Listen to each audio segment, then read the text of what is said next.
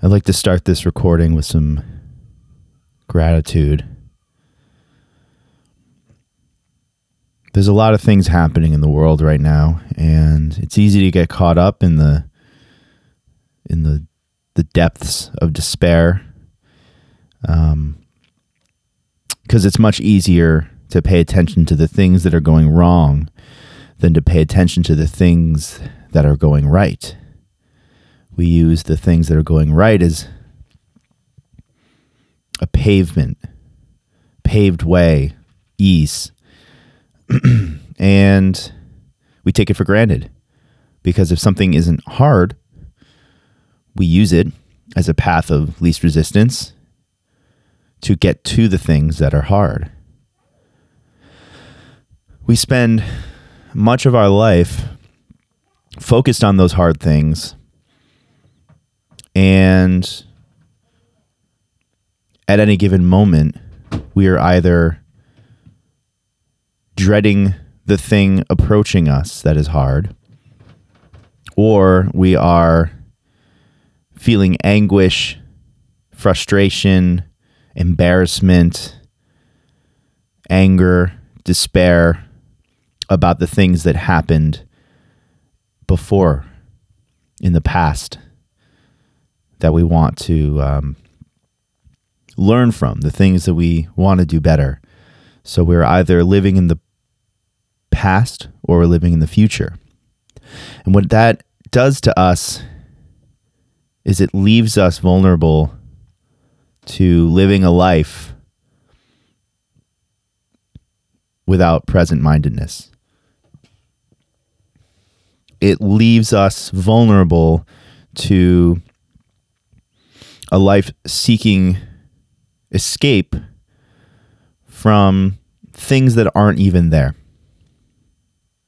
And that's so so incredibly important because every every guru, every speaker, every great mind out there is in some way or another trying to change your perspective for the better.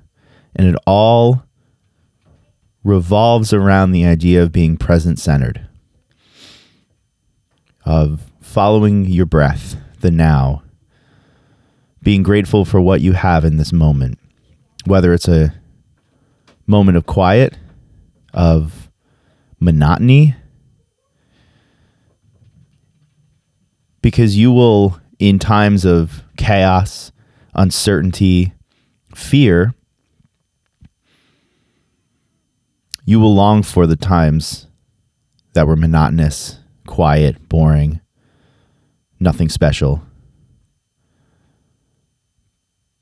But you'll never appreciate them when they're there unless you refocus, re shift your focus towards the things that are happening in the present moment and operating with a degree of gratitude that many people in this world don't.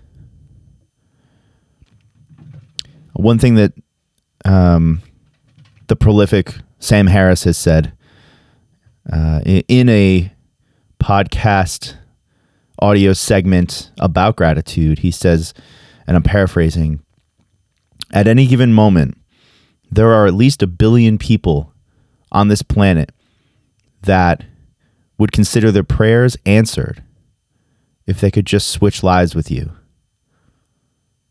At least a billion people at any given moment. That is a thousand million. And the other way of thinking about it, the other little thought experiment is when you're feeling down about things in your life and the way that things are going for you, no matter how bad, and it it can get bad. And I'm not uh, I am not downplaying the challenge and the struggle of being alive because it is very difficult for many many people. But if you had the opportunity to take your life and put it in a big hat with everybody else's life on earth and mix it around and grab a new life out of it, would you do it? Most people absolutely would not take that chance because the chances are very high that you will end up in a worse situation than you're in. Merry Christmas. Happy New Year. I have a podcast to do.